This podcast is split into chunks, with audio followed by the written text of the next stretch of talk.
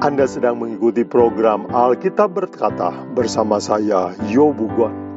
Jika Anda mempunyai pertanyaan Alkitab atau permintaan doa, hubungi kami di 0821 1610 1612. Topik kita pada sore ini adalah bagaimana mengatasi kekhawatiran dan menemukan kebahagiaan.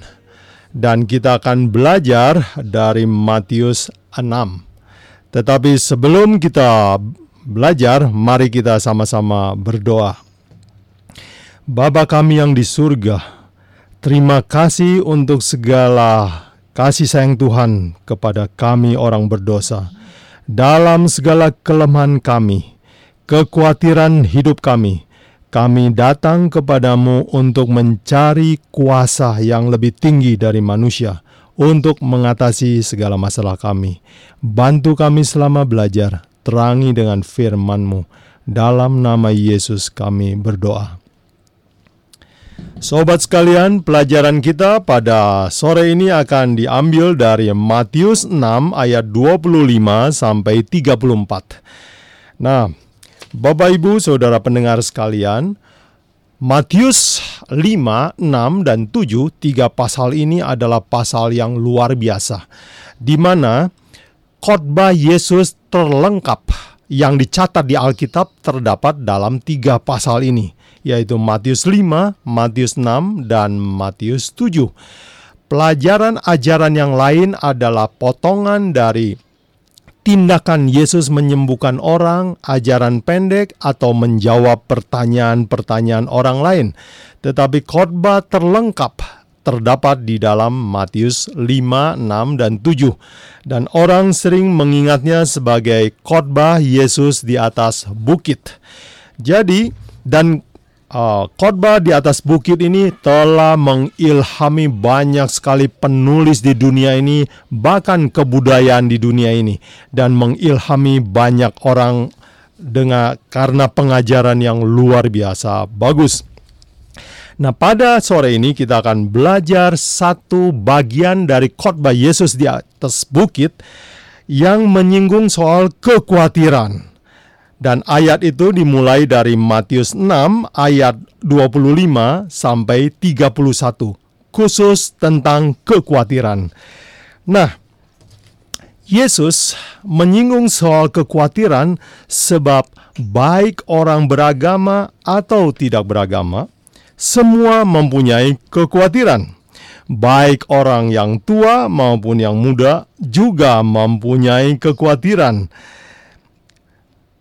Mari kita lihat apa yang Yesus katakan di dalam Matius 6 ayat 25. Yesus memulai tentang kekhawatiran dengan berkata demikian. Karena itu aku berkata kepadamu, janganlah khawatir akan hidupmu. Jadi Yesus mulai dengan kata, jangan khawatir, jangan khawatir. Nah, apa itu khawatir? Saudara sekalian, menurut kamus Merriam Webster Dictionary dikatakan bahwa khawatir adalah ketakutan atau pemikiran mengenai masa depan yang takut terjadi. Jadi kalau begitu, kekhawatiran adalah ketakutan terhadap sesuatu yang akan datang, di sesuatu yang di masa depan. Kalau begitu, kekhawatiran adalah ketakutan masa depan, bukan yang terjadi sekarang. Nah, jadi kita dapati bahwa karena semua orang khawatir, Yesus sengaja mengangkat topik ini untuk disampaikan kepada para pendengar sekalian, pada para pendengarnya. Dan pada sore ini juga akan menjadi berkat buat para pendengar sekalian. Nah, Yesus mengatakan, jangan khawatir katanya akan hidupmu, akan apa yang hendak engkau makan atau minum, jangan khawatir akan tubuhmu, akan apa yang hendak engkau pakai. Jadi dengan kata lain, semua hal-hal yang materi, Yesus bilang, kamu jangan khawatir. Nah, waktu Yesus mengatakan jangan khawatir, dia juga berikan solusinya. Nah, dari ayat 25 sampai 34, pada sore ini saya akan menyimpulkan 5 prinsip besar yang Yesus beritahukan supaya kita jangan khawatir. Caranya dia kasih tahu. Misalnya kita ambil, lihat prinsip yang pertama. Terdapat di dalam Matius 6 ayat 25 dikatakan, karena itu aku berkata kepada kamu, jangan khawatir akan makanan, pakaian. Lalu Yesus katakan di bagian terakhir di ayat ini, bukankah hidup itu lebih penting daripada makanan dan tubuh itu lebih penting dari pakaian? Apa yang Yesus maksudkan di sini? Yesus katakan bahwa kalau kamu khawatir, ingatlah bahwa hidup dan kesehatan lebih penting dari kekhawatiran itu sendiri. Jadi kalau begitu, Yesus sedang memberikan satu prinsip pertama, yaitu kalau kita khawatir, ingatlah hidup dan kesehatan kita. Mari kita bertanya kepada para dokter, apa sih yang akibat kalau kita terus dalam kekhawatiran? Seorang bernama Dr. Alexis Carroll, dia katakan, kebetulan pasiennya adalah kebanyakan pengusaha. Dia katakan dalam bukunya, pengusaha yang tidak tahu cara mengatasi kekhawatiran akan mati muda. Seorang dokter lain namanya Dr. Gober yang mendirikan Sanve Hospital Association, dia mengatakan bahwa 70% dari penyakit sebenarnya bisa sembuh sendiri seandainya orang itu tidak khawatir atau kekhawatirannya diselesaikan. Yang saya maksud adalah kekhawatiran sebenarnya bukan penyakit yang maya atau tidak kelihatan. Dia adalah penyakit maya, tetapi hasilnya atau gejalanya nyata sekali. Dia katakan para pasien, orang yang mengalami kekhawatiran, gejalanya adalah borok lambung atau sakit maag, gangguan syaraf, gangguan jantung, sulit tidur, dan sakit kepala. Seorang dokter lain bernama Dr. Joseph Montaki, dalam bukunya berjudul Nerve and Stomach Trouble, dia katakan borok lambung atau sakit maag terjadi bukan karena Anda salah makan atau Anda makan apa, tetapi apa yang memakan Anda, dan yang memakan Anda itu adalah kekhawatiran. Jadi kalau begitu, kekhawatiran adalah sesuatu yang tadinya tidak nyata, hanya terjadi di dalam pikiran, tetapi akhirnya menghasilkan gejala-gejala fisik. Seorang penulis rohani terkenal bernama Ellen White di dalam bukunya Desire of Ages, halaman 330, dia katakan, kekhawatiran yang terus-menerus menghabiskan energi hidup. Dengan kata lain, kalau kita khawatir terus, kita bisa pendek umur. Kalau begitu, setiap kali kita mengalami kekhawatiran, Yesus katakan prinsip nomor 1, ingatlah kesehatan Anda. Ingatlah hidup itu lebih penting dari kekhawatiran Anda. Beberapa tahun yang lalu saya sendiri pernah mengalami sakit maag, dan dokter mengatakan bahwa penyakit maag Anda adalah karena Anda terlalu stres karena pikiran. Waktu itu saya muntah darah, dan sekarang saya mengerti bahwa penyakit itu datang dari pikiran saya. Suatu kali saya melewati seorang pekerja bangunan yang tertidur di atas alas, di atas lantai tanpa alas, dan dia tidur lelap sekali. Sedangkan saya yang penghasilannya mungkin lebih tinggi dari karyawan tersebut, saya kesulitan tidur. Saya mulai sadar bahwa saya harus lakukan sesuatu, kalau tidak kesehatan saya akan hancur. Yesus dalam Matius 16 ayat 26 katakan, apa gunanya seorang memperoleh seluruh dunia tetapi kehilangan nyawanya? Dan apakah yang akan diberikannya sebagai ganti nyawanya? Jadi saudara sekalian, ayat ini membuat saya tersadar bahwa saya harus menyelesaikan masalah kekhawatiran ini. Seorang bernama Plato katakan, kekhawatiran adalah sebuah kebiasaan yang diulang. Dia katakan memang betul, kebiasaan itu tadinya dimulai satu kali, lalu diulang kedua kali, lama-lama menjadi kebiasaan dalam hidup kita. Kalau begitu kebiasaan ini dah harus dihapuskan. Dia katakan, khawatir itu seperti burung yang terbang lewat di atas kepala kita.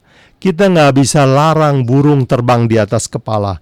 Tetapi yang kita bisa lakukan adalah larang burung bikin sarang di atas kepala kita.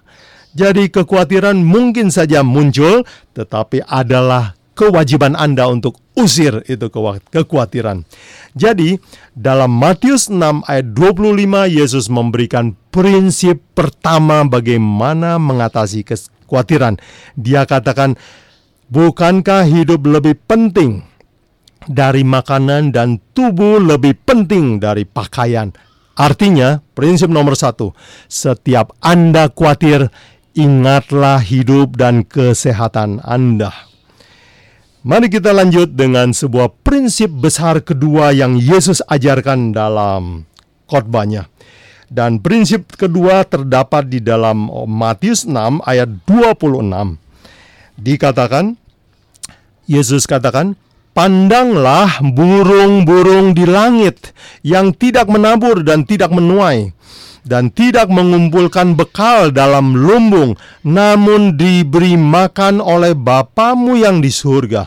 Bukankah kamu jauh lebih berharga atau melebihi burung-burung tersebut? Lalu Yesus juga katakan, lihat bunga bakung di ladang. Itu bunga bakung halus sekali. Raja Salomo orang kaya, bajunya kalah halus dengan bunga bakung. Nah, prinsip kedua yang Yesus ajarkan adalah, bila mana Anda khawatir, lihatlah alam. Pelajari prinsipnya dan gunakan akal sehat kita. Kita tahu bahwa hidup kita di alam ini diatur oleh aturan-aturan. Ada prinsip-prinsip. Itu sebabnya kalau kita mengerti prinsipnya, kita tidak perlu khawatir. Banyak orang khawatir sekali untuk naik pesawat terbang. Takut jatuh. Tapi tahukah saudara, bila mana saudara pelajari statistik, pesawat terbang adalah kendaraan yang lebih aman dari mobil. Kemungkinan menurut statistik, kecelakaan mobil adalah 1 dalam 5.000 kejadian. Tetapi kemungkinan pesawat terbang jatuh adalah 1 di antara 1.000.000 kejadian. Kalau begitu, lebih jarang orang mati karena naik pesawat terbang daripada karena kecelakaan mobil. Tetapi orang lebih takut, sebagian orang lebih takut naik pesawat terbang daripada naik mobil. Menarik bukan? Karena kita tidak belajar statistik, kita tidak pakai akal sehat. Dikisahkan ada seorang yang pulang larut malam dari luar rumah. Ketika dia jalan kaki pulang ke rumah, dia jatuh ke jurang. Dan waktu dia jatuh ke jurang, dia kaget sekali. Lalu dia pegang itu pohon eratnya supaya jangan jatuh ke dalam jurang lebih dalam. Dan karena langit masih gelap, dia bergantung di pohon itu dengan sedih dan takut dan khawatir. Tidak lama kemudian ketika matahari mulai terbit, dia melihat ternyata tanah di bawah kakinya hanya sekitar 1 meter. Seandainya tadi malam dia tahu bahwa jaraknya itu pendek, tentu saja dia tidak perlu bergantung sepanjang malam. Jadi, Bapak Ibu pendengar sekalian, pelajarilah semua fakta. Gunakan akal sehat. Dengan demikian, kekhawatiran kita akan berkurang. Carilah fakta sebanyak-banyaknya. Tanya kepada orang yang bijaksana. Jadi, di prinsip kedua ini Yesus mengajarkan, lihatlah burung di udara, lihatlah alam, bagaimana cara Tuhan bekerja di alam. Semua prinsipnya itu akan membuat kita tidak perlu khawatir lagi. Nah, prinsip yang kedua. Sekarang prinsip yang ketiga adalah yang Yesus berikan di dalam Matius 6 ayat 27. Mari kita baca ayat 27. Siapakah, Yesus katakan, di antara kamu yang karena kekhawatirannya dapat menambahkan sehasta saja pada jalan hidupnya? Apa yang Yesus maksud? Yesus katakan begini, apa dengan khawatir urusanmu jadi selesai? Apakah dengan khawatir hidup kamu lebih panjang? Tidak, bukan? Jadi sebenarnya Yesus mengajarkan satu prinsip bahwa khawatir itu sebenarnya nggak menyelesaikan masalah. Izinkan saya untuk menggunakan kata-kata lain. Prinsip nomor 3, yaitu terimalah kenyataan terburuk. Ya, kalau hidup tidak bisa diperpanjang, ya terima saja. Saya ingin mengisahkan sebuah kisah orang sukses untuk menggambarkan prinsip ini. Saudara mungkin kenal atau tahu sebuah AC atau air conditioner yang nama mereknya adalah Carrier. Itu ternyata adalah nama seorang insinyur Amerika dan seorang teknisi Amerika yang menemukannya. Namanya William H. Carrier. Dikisahkan waktu William Carrier ini masih muda, dia pernah bekerja di sebuah perusahaan dan dia mendapatkan tugas untuk membersihkan saluran bensin.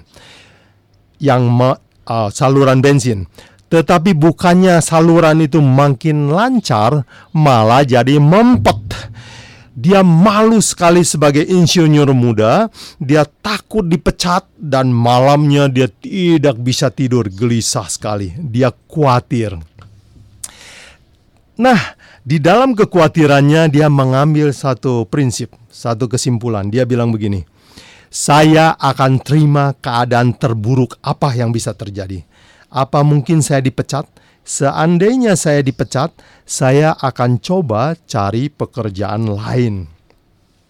Yang kedua, dia katakan, kalau saya dipecat, saya akan dengan tenang menganalisa situasinya dan berusaha mencari jalan keluarnya. William Carrier malam itu berhasil mengatasi kekhawatiran dan dia bisa tidur. Dan sejarah selanjutnya mencatat bahwa William Carrier ini bukan saja tidak jadi dipecat, dia tahun 1902 menemukan AC modern. Dan tahun 1915 dia mendirikan sebuah perusahaan AC namanya Carrier Corporation. Jadi orang yang tidak bisa mengatasi kekhawatiran akan gagal hidupnya. Orang yang berhasil menerima kenyataan terburuk, dia bisa mencari jalan keluar. Saya bertemu dengan banyak orang yang khawatir sekali. Takut cicilan mobil tidak bisa dibayar, takut cicilan rumah belum bisa dibayar. Tetapi ternyata cicilannya masih bisa berjalan dengan normal. Tetapi kekhawatirannya sudah lebih besar dari cicilannya. Baik, sekarang prinsip yang keempat. Kita dapati di dalam Matius 6 ayat 34. Yesus berkata, sebab itu janganlah kamu khawatir akan hari besok, karena hari besok punya kesusahannya sendiri. Kesusahan sehari cukuplah untuk sehari. Apa yang Yesus maksudkan ini? Ini Yesus tidak mengatakan bahwa kita tidak perlu berencana. Berencana perlu sekali. Misalnya di dalam Amsal 19 ayat 2, firman Tuhan katakan, tanpa perencanaan, kerajinan pun tidak berguna. Kalau begitu, tanpa perencanaan, rajin juga kurang berhasil. Itu sebabnya Yesus tidak bermaksud bilang bahwa kita tidak perlu berencana. Yang Yesus maksudkan adalah pikulan kita jangan semua dipikul, ya. Kalau saudara naik pesawat terbang, pintu pesawat harus ditutup baru bisa terbang. Itu yang Yesus maksud. Pintu masa lalu tutup, pintu masa depan tutup. Yang kita pikul adalah beban hari ini saja. Saudara lihat bahwa manusia sering sekali memikul beban masa lalu dan pikulan hari ini, dan yang besok juga dijadikan kekhawatiran. Betapa beratnya beban manusia. Siapakah yang bisa menanggungnya kalau semuanya ditanggung? Itu sebabnya Yesus katakan, kesusahan hari ini cukup hari ini saja. Seorang pendeta bernama William Wood, dia katakan, saya lihat istri saya cuci piring kok tiap hari gembira, kenapa saya stres? Lalu dia ingat, istri saya cuci piring hanya ingat piring yang hari ini. Dia tidak pernah pusing piring yang minggu lalu, dia tidak pusing piring yang besok. Jadi cucilah piring yang hari ini saja. Pikul beban yang hari ini saja. Prinsip terakhir, prinsip kelima yang Yesus ajarkan adalah Matius 6 ayat 33. Dan ini yang terpenting. Dia katakan, tetapi carilah dahulu kerajaan Allah dan kebenarannya, maka semuanya akan ditambahkan kepadamu. Yang dimaksud semuanya adalah semua kebutuhan materi kita. Sebuah penelitian dilakukan oleh Duke University, ditulis dalam sebuah report namanya Peace Factor, Peace of Mind. Mereka menemukan bahwa orang-orang yang pikirannya damai ada beberapa kriteria. Misalnya mereka tidak suka ingat masa yang lalu. Tapi yang saya paling tertarik adalah di poin nomor 8 dari kesimpulan mereka, bahwa orang yang pikirannya damai adalah mereka menemukan suatu kuasa yang lebih besar dari mereka sendiri. Jadi kalau begitu, yang Yesus maksudkan, carilah kerajaan Allah dan kebenarannya, maka semuanya akan ditambahkan kepadamu adalah carilah Tuhan, carilah sebuah kuasa yang lebih tinggi. Jadi kalau begitu, yang Yesus katakan, kenalilah Tuhan lebih baik dan kebenaran Tuhan. Apa yang dimaksud dengan kebenaran Tuhan? Kebenaran Tuhan adalah Alkitab. Kalau begitu, Yesus sedang mengatakan, carilah terlebih dahulu, utamakan Tuhan dan ambil waktu pelajari Alkitab. Maka kekhawatiran Anda akan hilang. Pendengar yang berbahagia, pelajaran kita hari ini membahas tentang 5 prinsip ini. Semoga kelima prinsip ini menolong Anda untuk mengatasi kekhawatiran. Jangan ada lagi sakit lambung, jangan ada lagi sakit kepala. Biarlah saudara bisa tidur dengan nyenyak. Carilah kuasa yang lebih tinggi dan pelajarilah firman-Nya, maka Tuhan akan menolong saudara untuk mengatasi kekhawatiran. Ingatlah undangan dari Yesus. Matius 11 ayat 28. Marilah kepadaku semua yang letih lesu dan berbeban berat, aku akan memberi kelegaan kepadamu. Lalu bukan hanya itu saja, Yesus katakan, belajarlah kepadaku karena aku lemah lembut dan rendah hati. Datang kepada Dia, belajar kepada Dia. Maka semoga semua kekhawatiran kita akan hilang. Tuhan memberkati saudara sekalian. Bila mana saudara ada komentar atau pertanyaan, silakan kirimkan ke nomor 0821 1610 1612.